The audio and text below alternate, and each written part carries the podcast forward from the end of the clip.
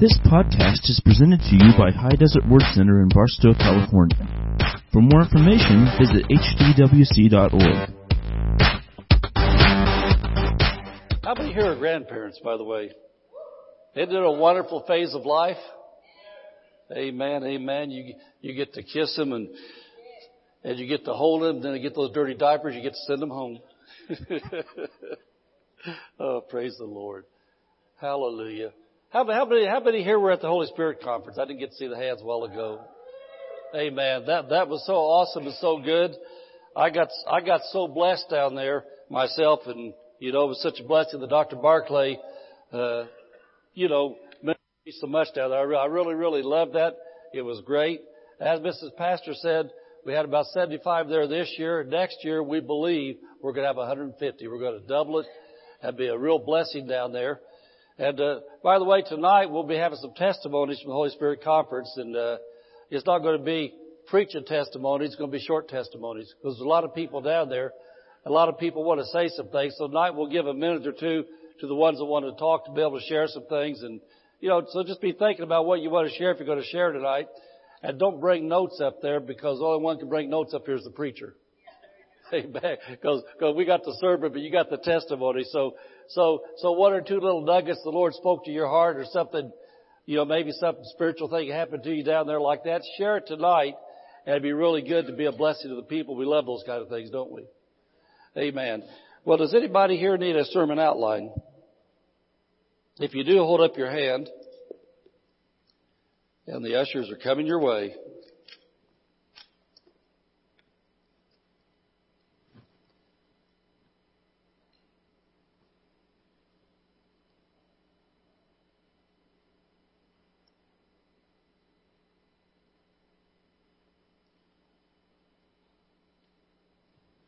And while the ushers are coming your way, I'll show you a couple things that's in line with the sermon and the prayer series we're doing right now. Uh, we've, we've been showing this and we're going to keep on showing. It's called The Art of Prayer. The Art of Prayer by Brother Hagin. Now this is the believer's authority.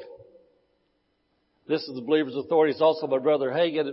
And we, we show his books a lot because Brother Hagin was the biggest influence on my life and a lot of people in this church more than anybody else, he, he was a, a real word of faith man that taught the word of God, role modeled the word of God. And his teachings are so simple, are so simple that, uh, really you just have to be blind not to receive what he had to say. But, uh, this art of prayer is really what a lot with this series will be doing. I don't know how long this series is going to go. It may go for the whole year. I don't know. Because Christians need to know how to pray to get results. Christians need to know how to pray Bible prayers and not religious prayers. You know, Jesus talked about the religious prayers. He said they're just praying to be heard of men. He said they got the reward. This is Matthew 6. He said religious prayers just like to be heard for the eloquent prayers. And so they get the reward. That's people say, woo, ain't they something? But they said when you pray, he said don't use a lot of words, go to your prayer closet and said, Your Father which hears you in secret will give you your reward openly. And that means answered prayers. And so that means that if you're praying for your kids to be delivered, your open rewards your kids are delivered. If you're praying for your financial situation to turn around, for God to bless you for a better job, things to happen, your open reward is you got the job. 2,000 people standing in line, and you may have been way down at the bottom of the list for qualifications, but you got the job. God does those things. And so that's what we're talking about is how to get answers to our prayers. We want people saved. We want people delivered. We want people healed. We want people prospered. Start with ourselves and our families. Amen. And so those books there teach you a lot of things like that. But this series is going to be hitting on a, lot of different angles. And the main thing is God wants our church to turn into a lean, mean praying machine. He, he wants this church to impact this region and the world. And that all starts with people have a relationship with God that know how to pray and get answers. Amen. And so today, we're going to be talking about how to pray for believers. How to pray for believers. I'll talk more about this in a minute, but I want to look at our theme verse first of all. Isaiah chapter 56 verse 7. Isaiah 56 verse 7. The Lord gave me this up at Big Bear last year for 2018. And as soon as He gave it to me, I knew the direction He was leading us. Our church has grown a lot in a lot of ways, but the area we really haven't grown is, is being a powerful praying family that knows how to pray together and get results. And you know, uh, the Lord began to really, I can go back to the year 2000, back in the fall of 2000, actually back in about uh, July of 2000. I was walking through my house one day, getting ready to go to a ministers conference in Branson, Missouri. I'll not ever forget it. I was walking through my house. I'd been a preacher for a lot of years, a whole lot of years. I was a TV preacher back in Indiana and all kinds of things. I really had a lot of people that I taught and followed me, uh, politicians and policemen and judges. We really had influence back in Indiana. And so I had a lot going on. But I was walking through my house and I know when God talks to me. We was rushing, getting ready to get out the door to go to Branson, and all of a sudden I heard this in my heart. I want to be your prayer partner. Well, we were all rushed and getting ready to go, and we had some awesome prayer times down there at that church. And so we had to get the car, go to Branson, and a couple days later, I sat in a service and somebody was teaching and preaching, and the Holy Spirit was ministering to me, and all of a sudden, I about fell out of my seat. I said, what? I you were my prayer partner. And I knew what he's talking about prayer partner. My kids went to a Christian school. And the Christian school, they every year had, had different students assigned to somebody else's school to be prayer partners. So they prayed together, prayed for each other, things like that. And so the Lord told me, I want to be your prayer partner. And so then, after he said that, I began to seek him. And for, I'd say probably the next, boy, probably, I know very intense for the next three months. I began getting up, began getting up earlier and earlier and earlier. I ended up losing 50 pounds. I wasn't purposely fasted necessarily, but I got up so early every day. I spent all day long in prayer and in the Word, filled up volumes and volumes in my journal, the things God taught me. And man, I got skinny because I just, I wasn't hungry. I was just hungry for God I spent hours and hours and hours praying, he began to teach me some things about prayer. This, none of this is in my notes for the sermon. I didn't know this was going to come out. It's just coming out. So I'll just let it rip, let come out what comes out. He began to teach me some things. And the Lord said to me one day, what always precedes a major move of God?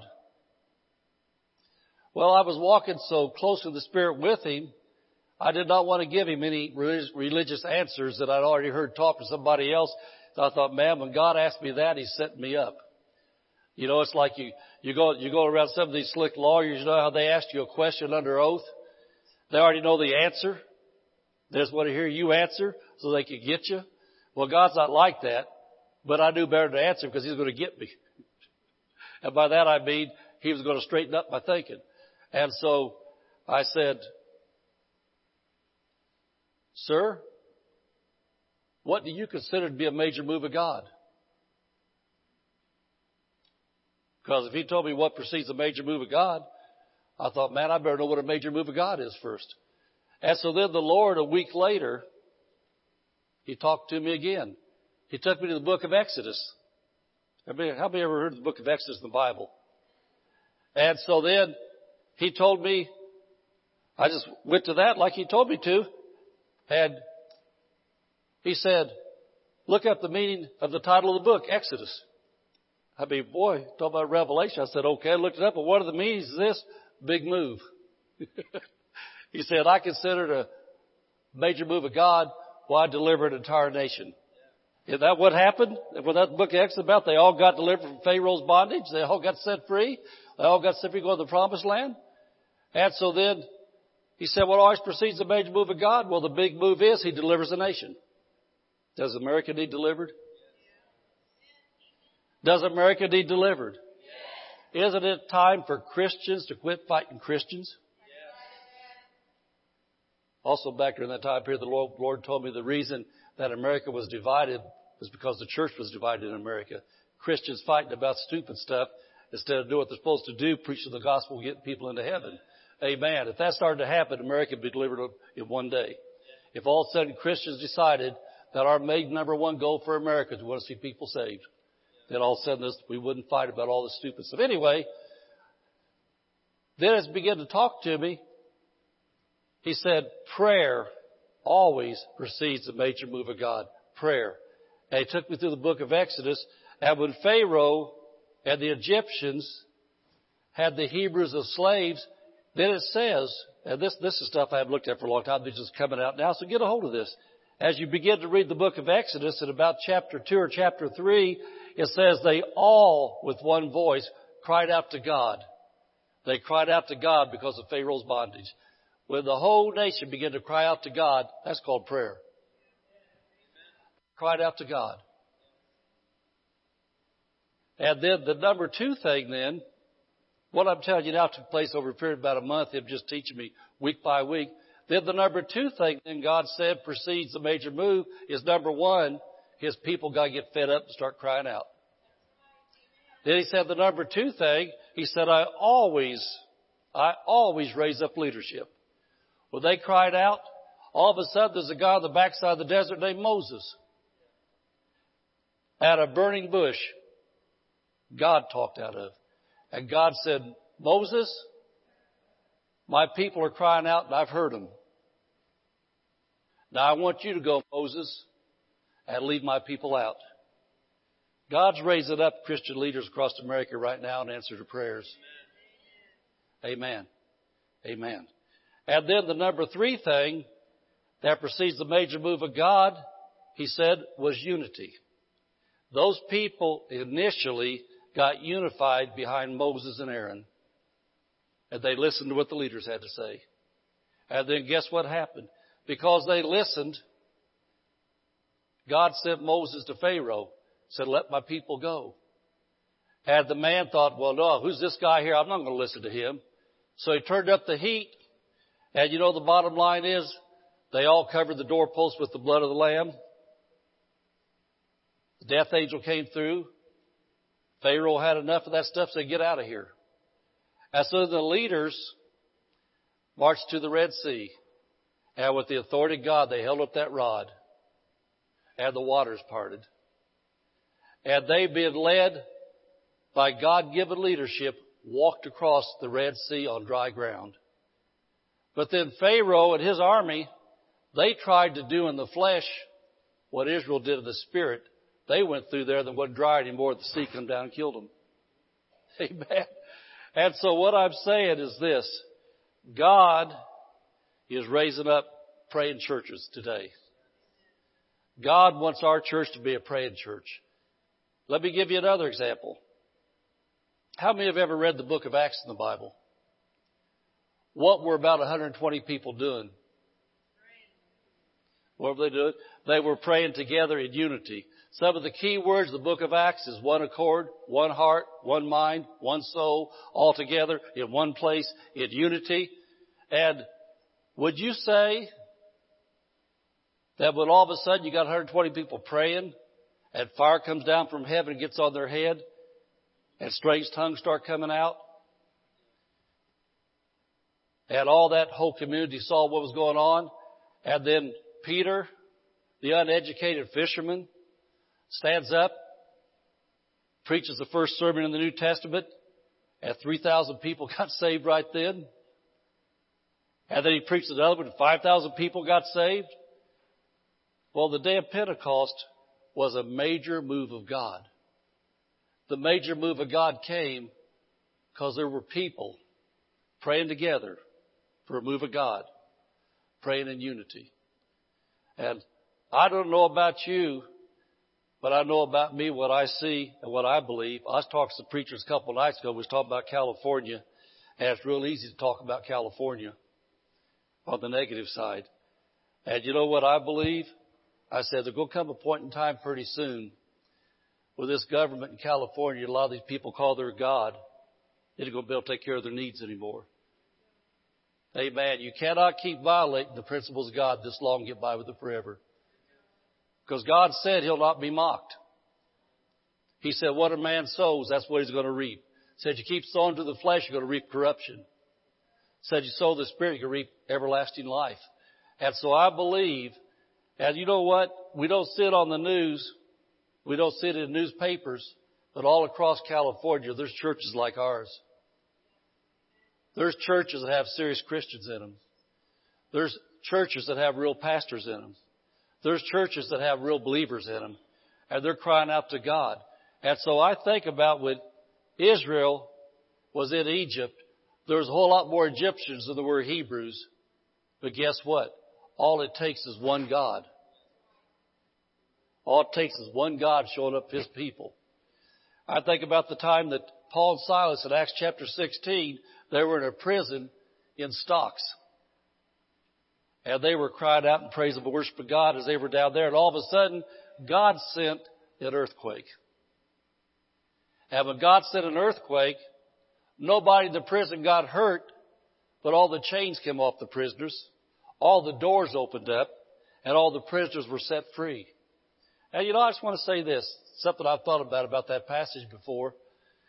There must have been a lot of Christian persecuted prisoners in there because God would not go, up, go about setting murderers and rapists and thugs free. There must have been a lot of people in there that were followers of God got set free because that earthquake came, they came out. And so all it takes is God sending one God earthquake through California. Set a lot of people free. And so that's the direction we're heading. God wants churches to really become praying churches. And for a praying church to be a good praying church, you have to have individual prayers that really know how to pray. And when you bring prayers together, that they've got a good prayer life themselves, they come together in unity. Well, the Old Testament says one will put a thousand to flight, two will put ten thousand to flight.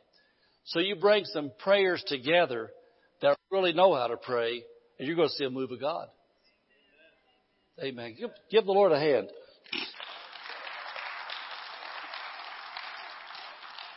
So our theme verse says this, even them will I bring to my holy mountain and make them joyful in my house of prayer.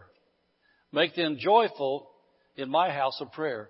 I'll tell you what, when you know in your heart that you've got the answer, no matter how bad the situation looks, you can laugh at it. And that's what God says. He wants us to have a good time praying because we know that we've got the answer. Amen. He says, and the burnt offerings or sacrifices shall be accepted upon mine altar, for my house shall be called a house of prayer for all people. And so this verse has a double meaning. This is our theme verse for 2018. Has a double meaning. Number one, God wants His church buildings to be a place where people pray. How many believe that? Amen. Then number two, write these verses down because I didn't put them on your outline. I got two verses I want you to write down. Write down 1 Corinthians chapter 6 verse 19.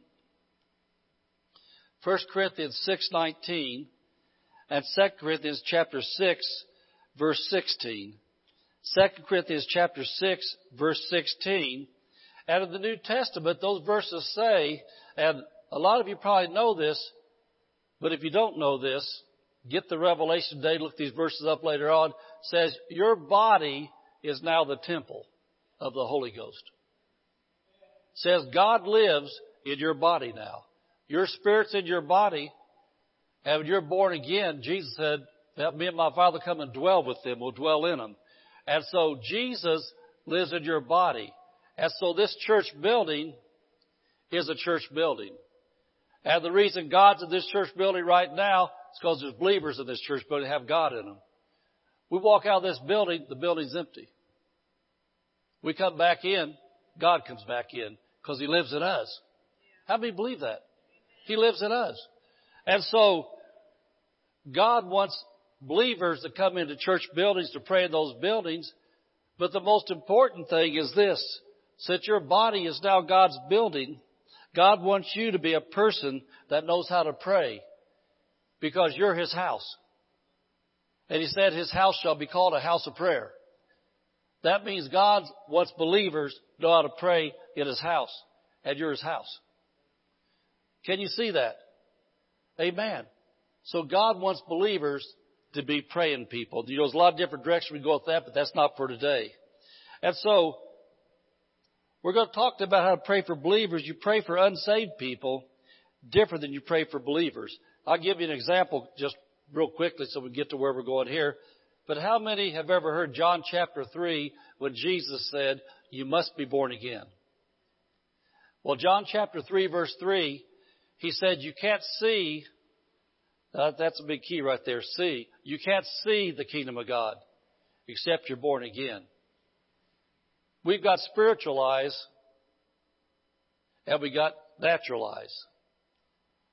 These eyes right here can just see what they see in this physical world, but inside of our spirit we got spiritual eyes.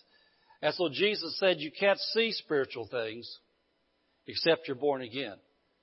That's John chapter 3 verse 3. I hope you're taking notes because, you know, we quote a lot of scripture. We, you know, we for the sake of time, we don't look at all of them all the time. But John chapter 3 verse 3 says you must be born again to see spiritual things. And then in 2 Corinthians chapter 4 verse 4, write this down, 2 Corinthians 4 4, Paul said that unsaved people are blinded. Well, that's talking about eyes. It says they're blinded to the gospel by the God of this world, the devil. And so there's blinders, blinders on people not born again. They've got spiritual eyes too, except Satan has them blinded. Because, well, I'll give you an example. You know, people, most people in America hear one point or another there's still enough Christians in America that people hear the gospel on their jobs and places people witness. Well, get a picture of this. You're a person, got your family in your car, you're driving down the road, 70, 80 miles an hour, and you start seeing warning signs out there, bridge out, bridge out, bridge out, and you're driving down the road, plowing ahead, and people blowing the horns trying to stop you, you got your family. There's no person in their right mind going to drive down the interstate highway, warn the bridge is out, and take their family off and get their whole family killed unless they're blinded. There's no human being that's going to hear about eternity and about Jesus and not make that decision to receive Jesus except they're blinded. They hear about it on the inside. They know it. They think, well, that's right. That's right. Well, I, I sure, I sure hope hell's not real. I, I sure hope heaven's not real. Oh, I sure hope that these church people tell me that I've got to, I got to receive Jesus. Oh, I hope that's not right because I don't want to do that yet. Well, they're blinded, the Bible says, 2 Corinthians 4, 4 to the gospel. And so we pray for sinners or unsaved people. We bind the devil to take the blinders off their eyes in Jesus' name so they can see. We pray for the Lord to soften their hearts so they can yield to the Holy Spirit. We pray from Matthew chapter 9 for the Lord of the harvest to send laborers to him to share the gospel with them. We pray, that's how we pray for sinners. We need to pray for them because sinners don't need prosperity. They don't need healing. I mean, they need all those things, but that's not number one. Number one thing a sinner needs is to be born again. Because they could be a billionaire. They could never have a sick day in their life, live to be 120 years old, but if they die without Jesus Christ, they're in hell for eternity. And so the number one thing we pray for people not born again, we pray for the Lord of the harvest to send people. We break the power of the devil over their mind so they get born again. Amen. That's how we pray for them. But what's Christians are Christians because we receive Jesus. You have to pray for them different. They don't need to receive Jesus. They have Jesus. So we pray for Christians in a different way. And that's what we're looking at today from the book of Ephesians. And how many know who Paul the Apostle was? Do you believe that Paul the Apostle was led by the Holy Spirit in things that he wrote? Amen. He wrote two thirds of the New Testament. And so Paul the Apostle, he walked with, he walked with God. He walked with the Holy Ghost. As a matter of fact, when you read Paul's story, he used to be a guy named Saul. He was blinded. And then it says scales come off his eyes and he could see them. But I want to look at this right here in Ephesians chapter 1. Or did I have, I had a verse for that first that I want to look at. Yeah. First of all, look at 1 Corinthians chapter 2 before we get there. We'll make a little jump here. 1 Corinthians chapter 2. I actually would have liked to taught all 1 Corinthians 2 on this, but I want you to see a couple verses here. 1 Corinthians chapter 2 verse 9 and 10 says this.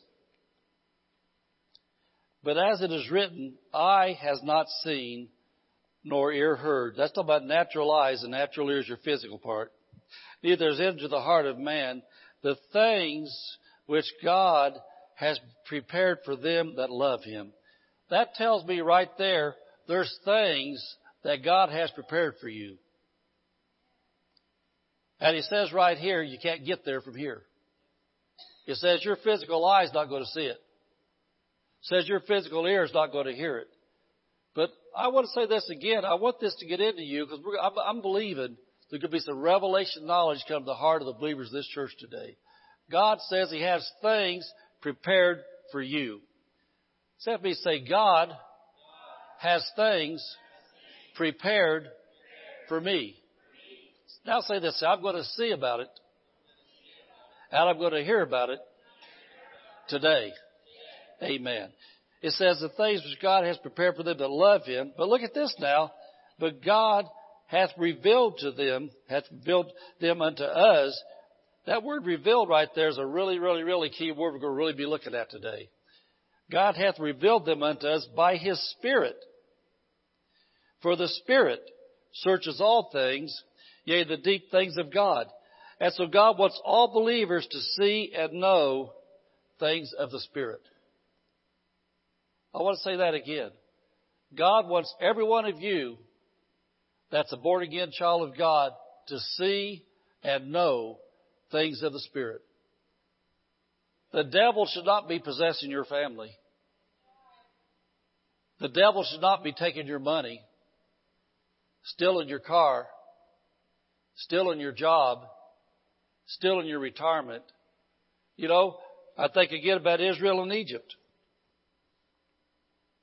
When you study the book of Exodus, the Hebrews lived in Egypt, but when the curse came, the Hebrews were always protected. When the cattle died, it says not one cow that belonged to the Hebrews died. When the locusts came in, it said not one locust entered the Hebrews' house. And so we as Christians, Jesus said in John 17, said we live in this world, but we're not of this world. So with all these different things going around, all around us, when we walk with God and know our covenant, Psalms 91 said it this way, a thousand may fall at my left hand, ten thousand at my right, but will not come nigh me. As we live in this world, as our eyes are opened up to see the things that God's prepared for us and some of the things we're going to talk about today, we can live in this world no matter how bad it is and have our needs met abundantly. Amen. Is Jesus Christ the same yesterday, today, and forever? Well, let him take our food. We'll just pray over what we got and keep on reaching in, pulling the fish out. Amen. Let us take our transportation. We'll walk on the water. Amen. What difference does it make what they do if we're walking in our covenant and He's saying yesterday and forever, and God says, I got things prepared for you? Well, the things means spiritual things, and natural things. God has things prepared for us. says God has those things prepared to tease us with to just let us know, boy, I wish you guys could have this. No, it says God has things prepared for us that love Him. You know, and so to me, one of the big keys there is make sure that we love Him. You know, God loves His church. God loves everybody, but church people that love God that serve God get a better position to receive from God. And so I want to make sure I stay in church. I want to make sure I read my Bible. I want to make sure that I forgive people that do wrong against me. I want to make sure that I reach out to poor people, that I do what I can do to be a blessing because God says, well, I'll tell you just paraphrased the theme of the New Testament. God loves people through people. God uses people to share His love. And so I want to make sure I come in continually to get filled up with more, to take more out, because God said right here, He has things prepared for them that love Him. And so I want to stay qualified. I want to keep loving Him. I'm doing better preaching than you are shouting. Amen. Amen. And so He said that He wants us to see the things that He has for us. Now go to Ephesians chapter 1. And keep it in mind, God told us He wants us to be prayers. He wants you to pray in His church. And because your body is the temple of the Holy Ghost, you live inside of it, He wants you to be a prayer that knows how to pray at home, knows how to pray in the car, and if you're driving with your eyes open and your hands on the wheel. Don't close your eyes and raise your hands, or you may meet Jesus too soon. If you have to do that, be like the cell phone law, pull over the side of the road, put it in park, shut it off, and then raise your hands and close your eyes. Amen. But Ephesians chapter 1 verse 15 says this, and Paul was led by the Spirit of God when he wrote this down. He said, wherefore I also, after I heard of your faith. Well, guess what? He's talking to believers then. You don't hear of the faith of non-believers because the number first part of faith is receiving Jesus. And so he's talking to believers. I heard of your faith in the Lord Jesus and your what? Love unto all the saints except the ones in your own family. You want me to tell you the biggest love test you got to pass is love of the people live in your house. Hey man, I'll tell you what, if you could get along with the people in your house you see every day, you see them on their good days, see them on their bad days, see them on no matter what's going on, you see them every day and some days they're pleasant and some days they're not. Some days you're pleasant, some days you're not. But if you can love the people in your house, it makes it a lot easier to love other people in other places. Amen love unto all the saints, including your wife, including your husband, including your parents' children and teenagers. Amen. All the saints. Oh, ah, thank you, Jesus. We got plenty of time. I'm a pastor. I can tell plenty of things to help people. Let me tell you something, parents. Your teenagers, no matter how goofy they are, because you are too, no matter how they act sometimes, your teenagers were children of God for they were your children. He's their father too. He's answering their prayers too. He's listening to them too. So when you get ticked off, it might be time to get on your knees. In private. It might be time to quit browbeating and start doing some praises to Jesus for what He's doing in their lives. Amen. Love unto all the saints. Well, your children belong to Him. And then at the same time, for the children, the spiritual children and teenagers, it might be time instead of unloading on dad and mom and tell God what to do to them, start doing some praise of God and thanking Him that you have parents because a lot of people don't. And that, especially if you got Christian parents, be praying that the Lord speak to their hearts and open their eyes to see things they need to see. Amen? Am I preaching real good? Amen. Well, you know, I, as a Bible teacher, I take the Bible literally. If it says all saints, he didn't say all Christians except the ones you live with. All means all. Amen. So anyway, here's what he said in his prayer. I'm going to read up to verse 23 and we'll come back and talk about a couple of verses specifically. He says, make a mention of my prayers that the God of our Lord Jesus Christ, the Father of glory, may give you the spirit of wisdom and revelation in the knowledge of Him. The eyes of your understanding being enlightened that you may know what is the hope of His calling and what the riches of the glory of His inheritance in the saints and what is the exceeding greatness of His power to usward who believe according to the working of His mighty power which he wrought in Christ when he raised him from the dead and set him at right, at his own right hand in the heavenly places, far above all principality and power and might and dominion and every name that is named, not only in this world, but also in that which is to come, hath put all things under his feet and gave him to be the head over all things to the church, which is his body, that folds him that filleth all in all. That is a prayer for believers that the Holy Spirit had Paul record for the Bible so we know how to pray for Christians. Amen. Amen. There's so much here that I want to make sure I get to the points I want, I want to get to, but I'll, I'll just start off right here. Look at verse 17 and verse 18 in this prayer. He said he's praying for Christians that they would receive the spirit of wisdom and revelation in the knowledge of Jesus. that their spiritual eyes, the eyes they understand would be opened so they'd know. Opened so they'd know what's the hope of God's calling for their life. And so you notice these phrases here, spirit of wisdom and revelation, eyes of understanding being opened to know. And I want to give you a definition here. I like this from the Merriam-Webster dictionary. Reveal, see revelation there means revealed. Revelation, revealed, means supernatural or inspired revelation of truths beyond the range of ordinary human vision or reason. Truths you can't see with your eyes. You know, I think about when David got healed of leukemia when he was three and a half years old. Doctors saw natural facts. They saw microscopes that said blood full of cancer, blood full of leukemia. I saw call for the elders of the church, anoint him with all the name of the Lord, and the prayer of faith will heal the sick. And the Lord to raise him up. That's what I saw. My spiritual eyes saw what the Spirit of God said of the Bible, 1 Peter 2.24, that by Jesus' stripes he was healed. Natural eyes saw microscopes talking to him. Spiritual eyes saw God talking. I looked beyond what I could see in the natural and let God open me up for the things that He hath prepared for me that loves Him.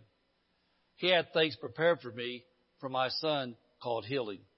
I saw that two weeks later, the doctors got to see it too, when they looked at their microscopes again and they saw cancer free blood and healed blood.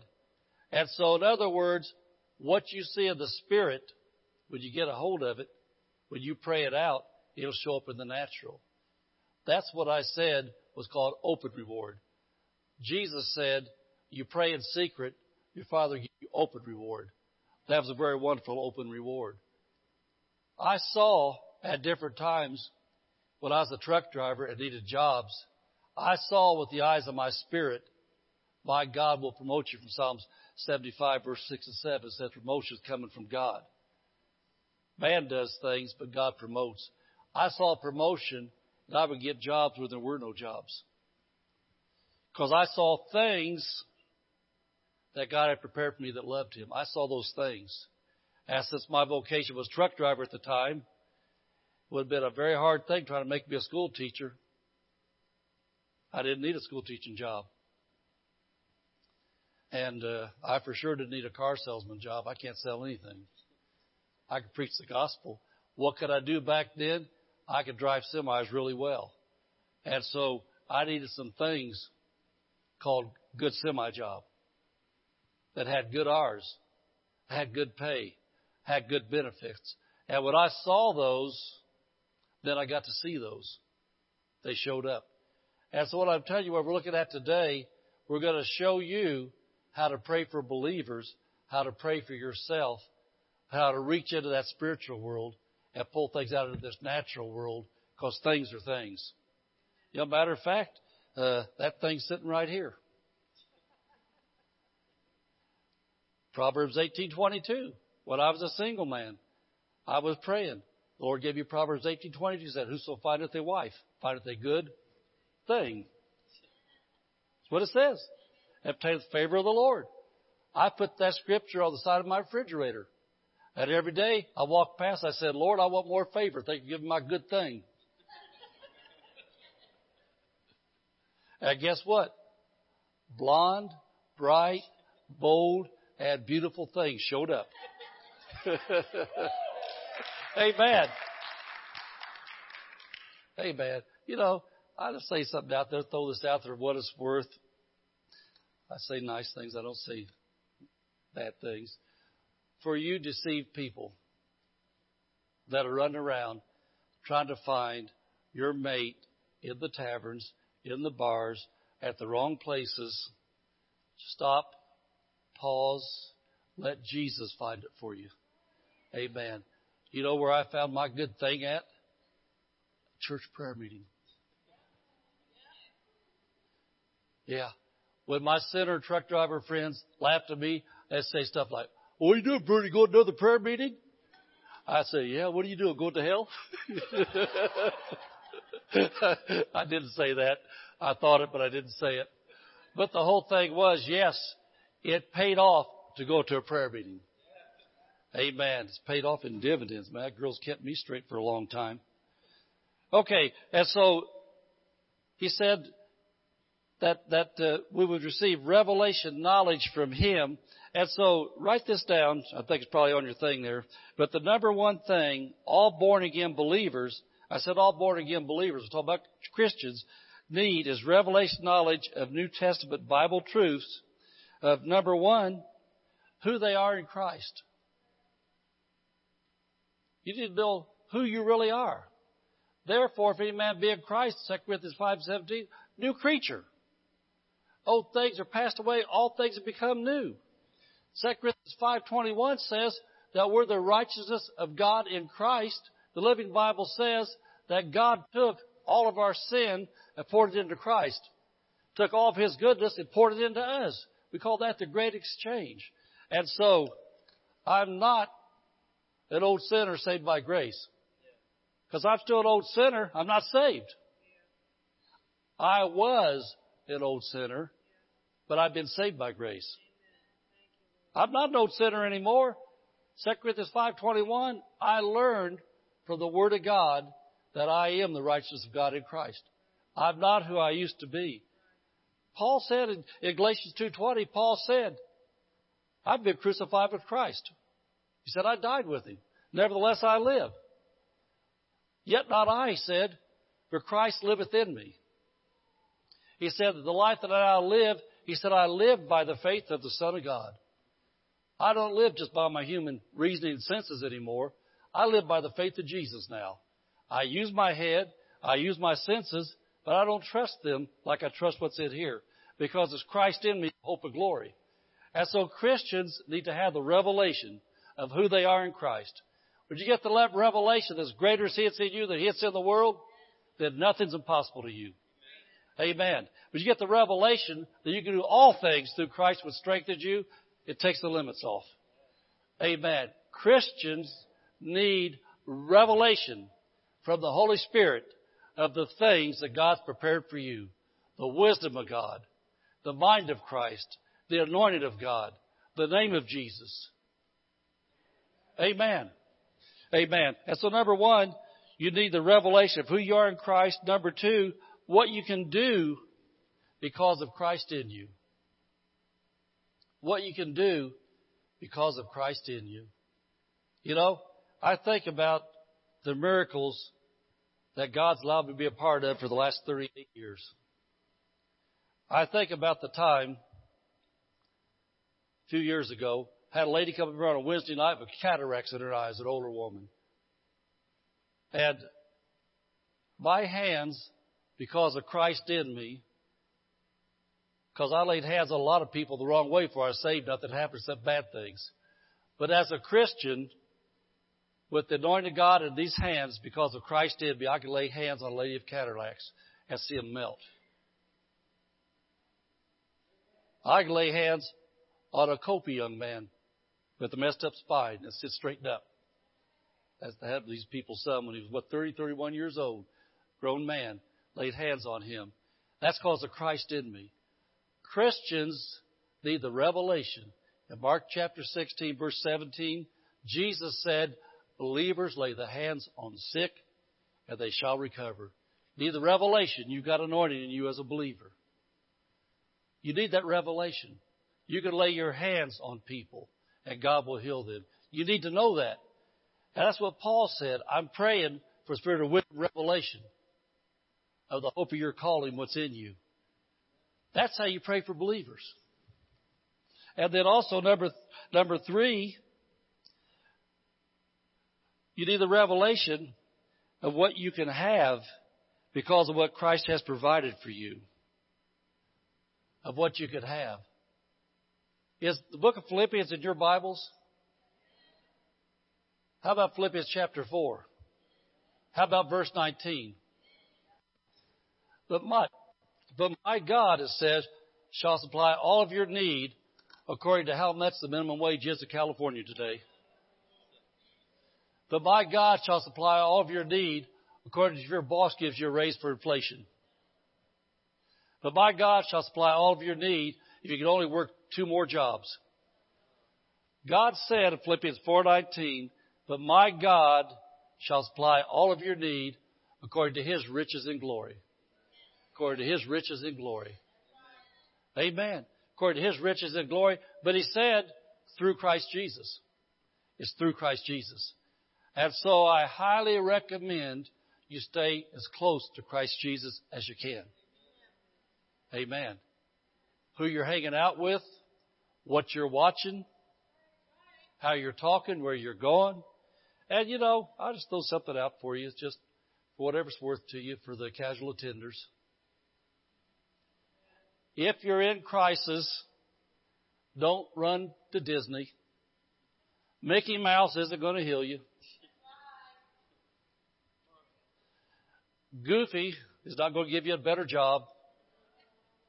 If you're depressed and contemplating suicide, Donald Duck is not going to heal your mind. Hey, man. Hey, man. Hey, I've, I've been out in California a long time. I've watched the, I'm talking nice. I'm not saying wrong words. I've watched deceived Christians. When crisis is on, instead of running to church where the anointing is, they run to Goofy land. Where they get a big blessing from the government in February, instead of giving some to the ministry of Jesus Christ, they run to Goofy land.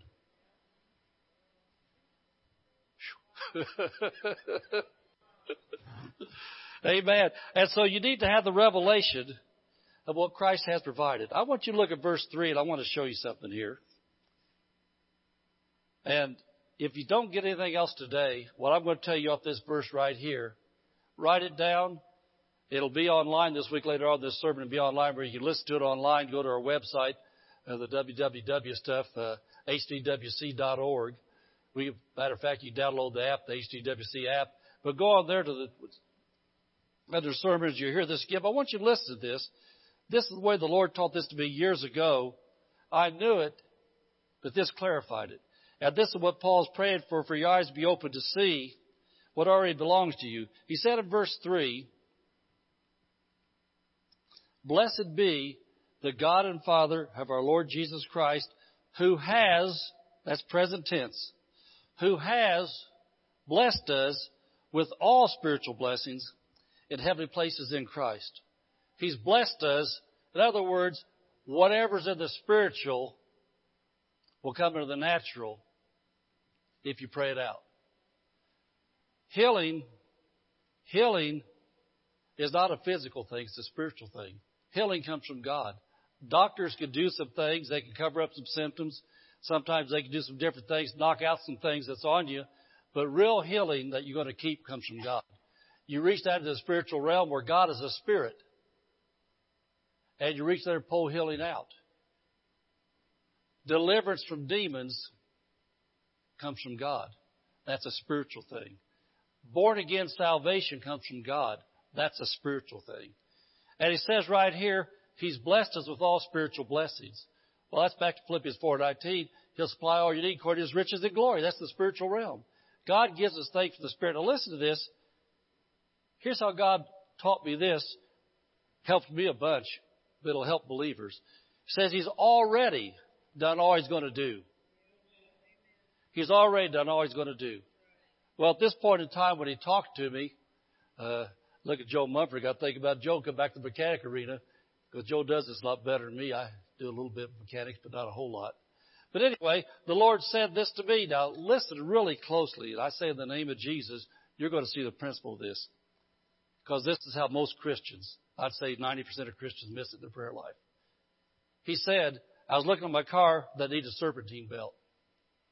And that's, that's part for car, in case you don't know what it is, it's a car part.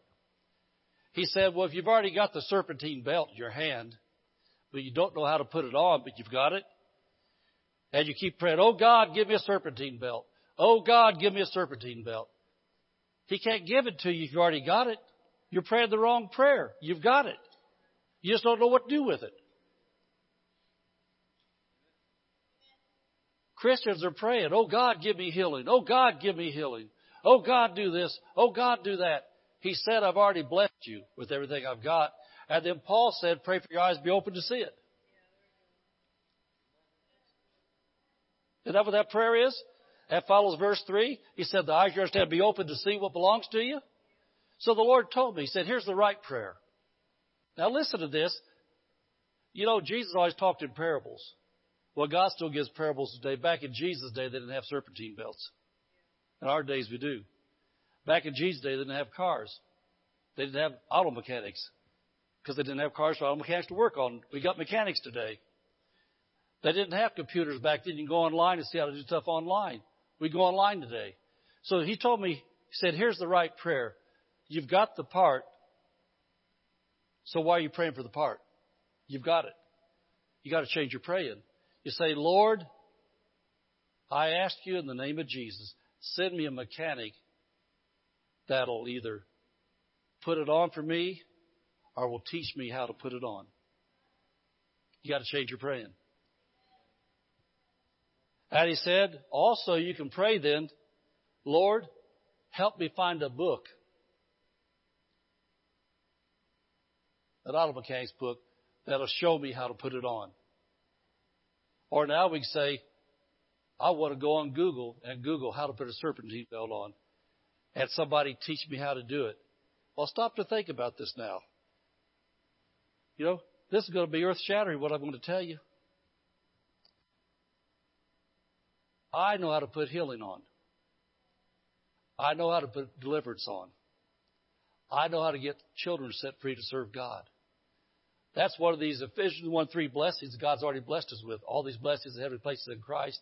And so, if you're praying over and over and over again the same prayer, and God says, I've already given it to you, then why don't you start praying this Ephesians chapter 1 prayer? Spirit of wisdom, revelation, that you'll know how to put on the blessing from Ephesians chapter 1 verse 3. And then God will send you to a place like this where you'll have a professional mechanic. You know, Joe's a professional mechanic. I'm not a professional preacher. I'm an anointed preacher. But God will bring you in to have somebody right here. And I've got an auto manual right here called the B-I-B-L-E. That's a people manual.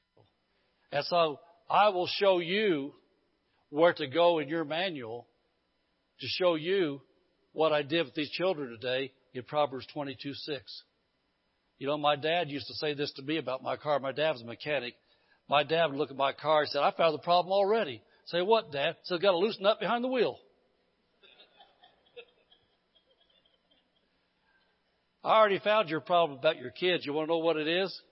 Got to loosen up leading them. man, how do I know that? Proverbs 22 6 says, You train about the way you should go, they won't depart from it. So I know before I can correct my children, I got to correct me. I got to make adjustments in me. I can tell you the problem already. And somebody said, Well, I don't believe that. Well, do like I did. They sit there, look at that car, said there's no serpentine belt, but you got it in your hand. I wish I had a serpentine belt. Oh, I wish I had a serpentine belt. God said, You got one, dummy. I've given you the answer right now for lots of things you're facing in life. You've already got, according to Ephesians 1 3, God said, I've already blessed you for all spiritual blessings in heavenly places. We saw in 1 Corinthians chapter 2 verse 9, he says, your eye hadn't seen, your ear hadn't heard the things that belong to you. He said it. He said they're revealed to you by the Spirit. And so he stopped to think about this.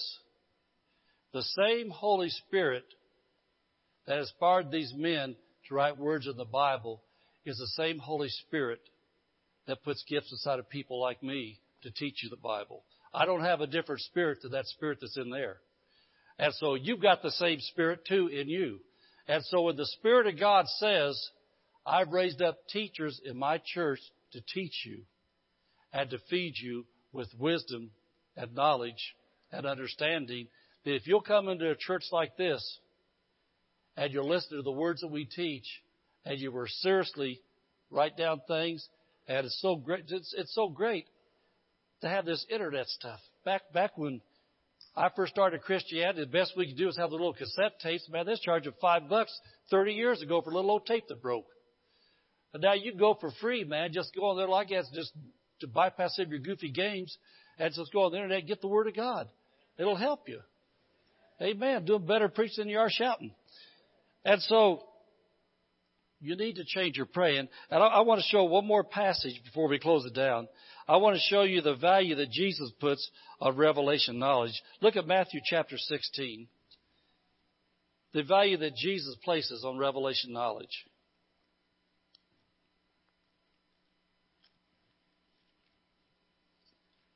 And, you know, when, when you begin to understand the principles I'm teaching today, you'll find out you'll never need money again. You know how to get money to show up. It comes from God. You'll never need healing again. You know how to get to show up because it comes from God. Being tormented in life. Peace comes from God. And so once you begin to get a revelation from the Spirit of God about what belongs to you and know how to grab it out, your whole life's changed. It changes your prayer life. Matthew chapter 16, verse 13. When Jesus came to the coast of Caesarea of Philippi, he asked his disciples, saying, Who do men say that I, the Son of Man, am? And they said, Some say, You're John the Baptist, or Elijah, or others Jeremiah, or one of the prophets. Well, he said, That's what the world said. But then he said, You, my followers, he said, But whom say ye that I am? And look at this. And Simon Peter answered and said, Thou art the Christ, the Son of the living God. Well, Christ was not his last name. Christ meant Messiah, the anointed one with the anointing. He was the one that came from God that had the anointing to deliver the whole world. And Peter said, You're not just a great prophet. He said, You're the Messiah. You're him. And Jesus answered and said unto him, Blessed art thou, Simon Barjona. Look at this. Here's that word again. For flesh and blood hath not revealed. That's a supernatural revelation of something in the spiritual world that eyes can't see. Eye hath not seen nor ear heard. The other people saw a prophet, but God opened Peter's eyes and he saw the Son of God. He said, Flesh and blood did not reveal this unto you, but my Father which is in heaven. And I say unto you that you are Peter, and upon this rock I will build my church, and the gates of hell shall not prevail against it. And I will give unto thee the keys of the kingdom of heaven. And whatsoever thou shalt bind on earth shall be bound in heaven. Whatsoever thou shalt loose on earth shall be loosed in heaven. And so I'll wrap this up for you, tell you what that simply means. And remember the subject today is how to pray for believers. And so Paul's praying by the Spirit of God for believers to get revelation knowledge of the spiritual realm of what belongs to them. And so then Jesus said that Peter, you've received revelation of whom I really am, but said you didn't receive it by going to college. You didn't receive it by people trying to convince you of something. Said my Father put it right in your heart. This is Messiah, the Son of God. And so when we pray, God will reveal Bible truth to whom we're praying for, that God reveals truth of what they need to see for where they are in life. So when we pray, God will reveal the Bible truth. And so then he said in verse 18, upon this revelation, the rock is the rock solid foundation. How many know that Jesus is the chief cornerstone of the church? Well, he said the solid foundation that I'll build my church on is the revelation that I'm Jesus, the Son of God. Doesn't all Christianity revolve around that? He's Jesus Christ, the Son of God, died for our sins, raised from the dead, sees the right hand of the Father. He said, I'll build my church upon this revelation. Upon revelation knowledge, the gates of hell cannot prevail. And so what that means is for this. Believers need revelation. They don't need of Jesus. They got that now because they're born again.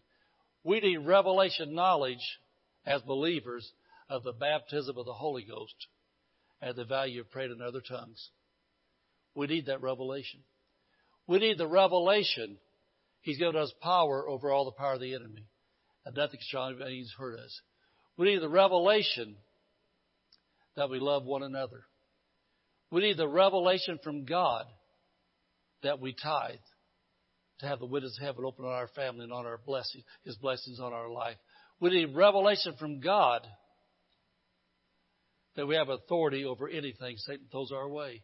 He said, I'll build my church on revelation knowledge.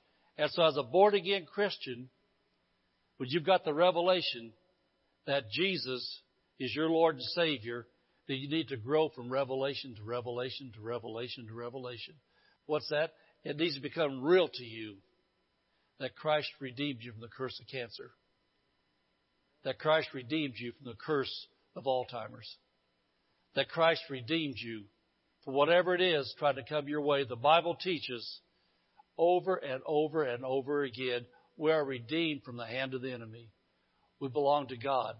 Those things may be in the world, but they're not supposed to be in the church.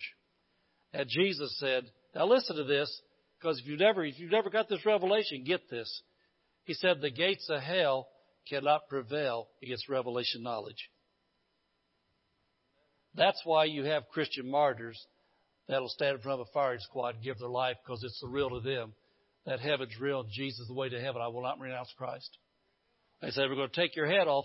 It's been revealed to them in their hearts that Christ is real. They'll die for Christ because he's real to them. It needs to be just that real to Christians about stealing God's tithe. It needs to be so real in your heart that God said, bring your tithe into my storehouse. And when you do, you give me permission to rebuke the devourer. You give me permission to open up the windows of heaven, out my blessing upon you, not room enough to receive it. And whatever else it is of the Word of God that you need in life for victory, that becomes real to you. You say, I'll tell you what, you take everything I got, but I'm still going to give 10% to God. I don't care what you do to me, God gets my tithe because it's real to you. Amen. Amen. I'll just close, I'll just close it off with this. In verse 19, he said, I give you the keys of the kingdom. Keys represent authority. And that book I showed you, the authority of the believer, the believer's authority, you have authority. You can bind the devil and you can loose the blessing of God. He said you can do that. And so when a believer knows who they are in Christ, what they can do, and what they can have in Christ, there's nothing Satan can do to hold you back from living a victorious Christian life. Amen. Revelation knowledge. That's how you pray for believers. Believers need to have revelation knowledge of the truths of God's Word. So pray Ephesians chapter 1, verse 16 to 23 over yourself, over fellow believers. And based upon the authority of God's Word, I can promise you, you're going to see a change. Amen. Amen. Amen. Let's stand up. Thank you for listening to this podcast. For more information, visit hdwc.org.